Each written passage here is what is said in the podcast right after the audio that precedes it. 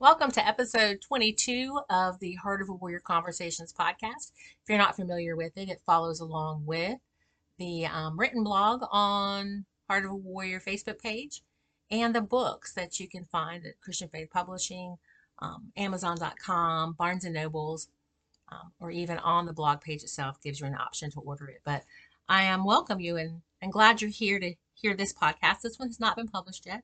It's called Move one of the songs on my quiet worship playlist is Love Moved First by Casting Crowns. The idea that God didn't wait for me to find him, that his love made the first move, it overwhelms me sometimes when I listen to the song.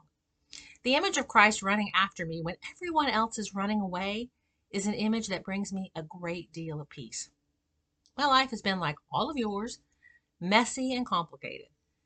Every once in a while, someone I haven't seen in decades will add me as a friend on social media, and I hesitate to click the accept button. Hesitation isn't because of who they are, but because of who I was.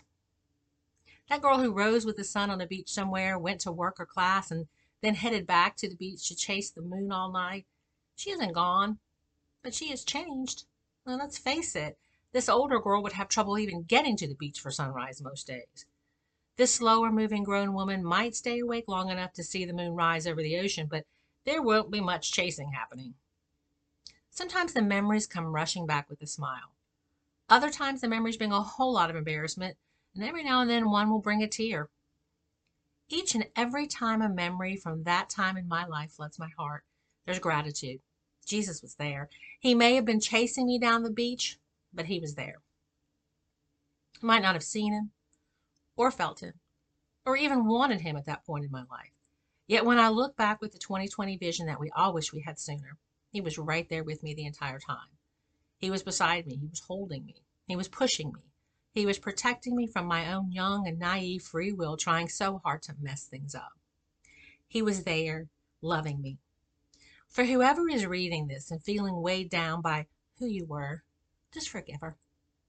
She's a part of who you are today, Love her and move forward with her. Embrace who you are today. You were made in His image, and that is a beautiful and complicated image as well. Stop running from your past and let Christ stop chasing you. Move. Forward motion doesn't have to be fast, it just needs to be movement in the right direction. I feel sure a slow and steady walk with Christ will bring him as much joy as a run. You too. Just move.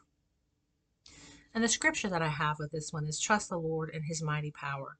Worship him, worship him always. From First Chronicles 111. I encourage you all to just move and look around. You probably got a friend who's struggling as well and try to take her along as well.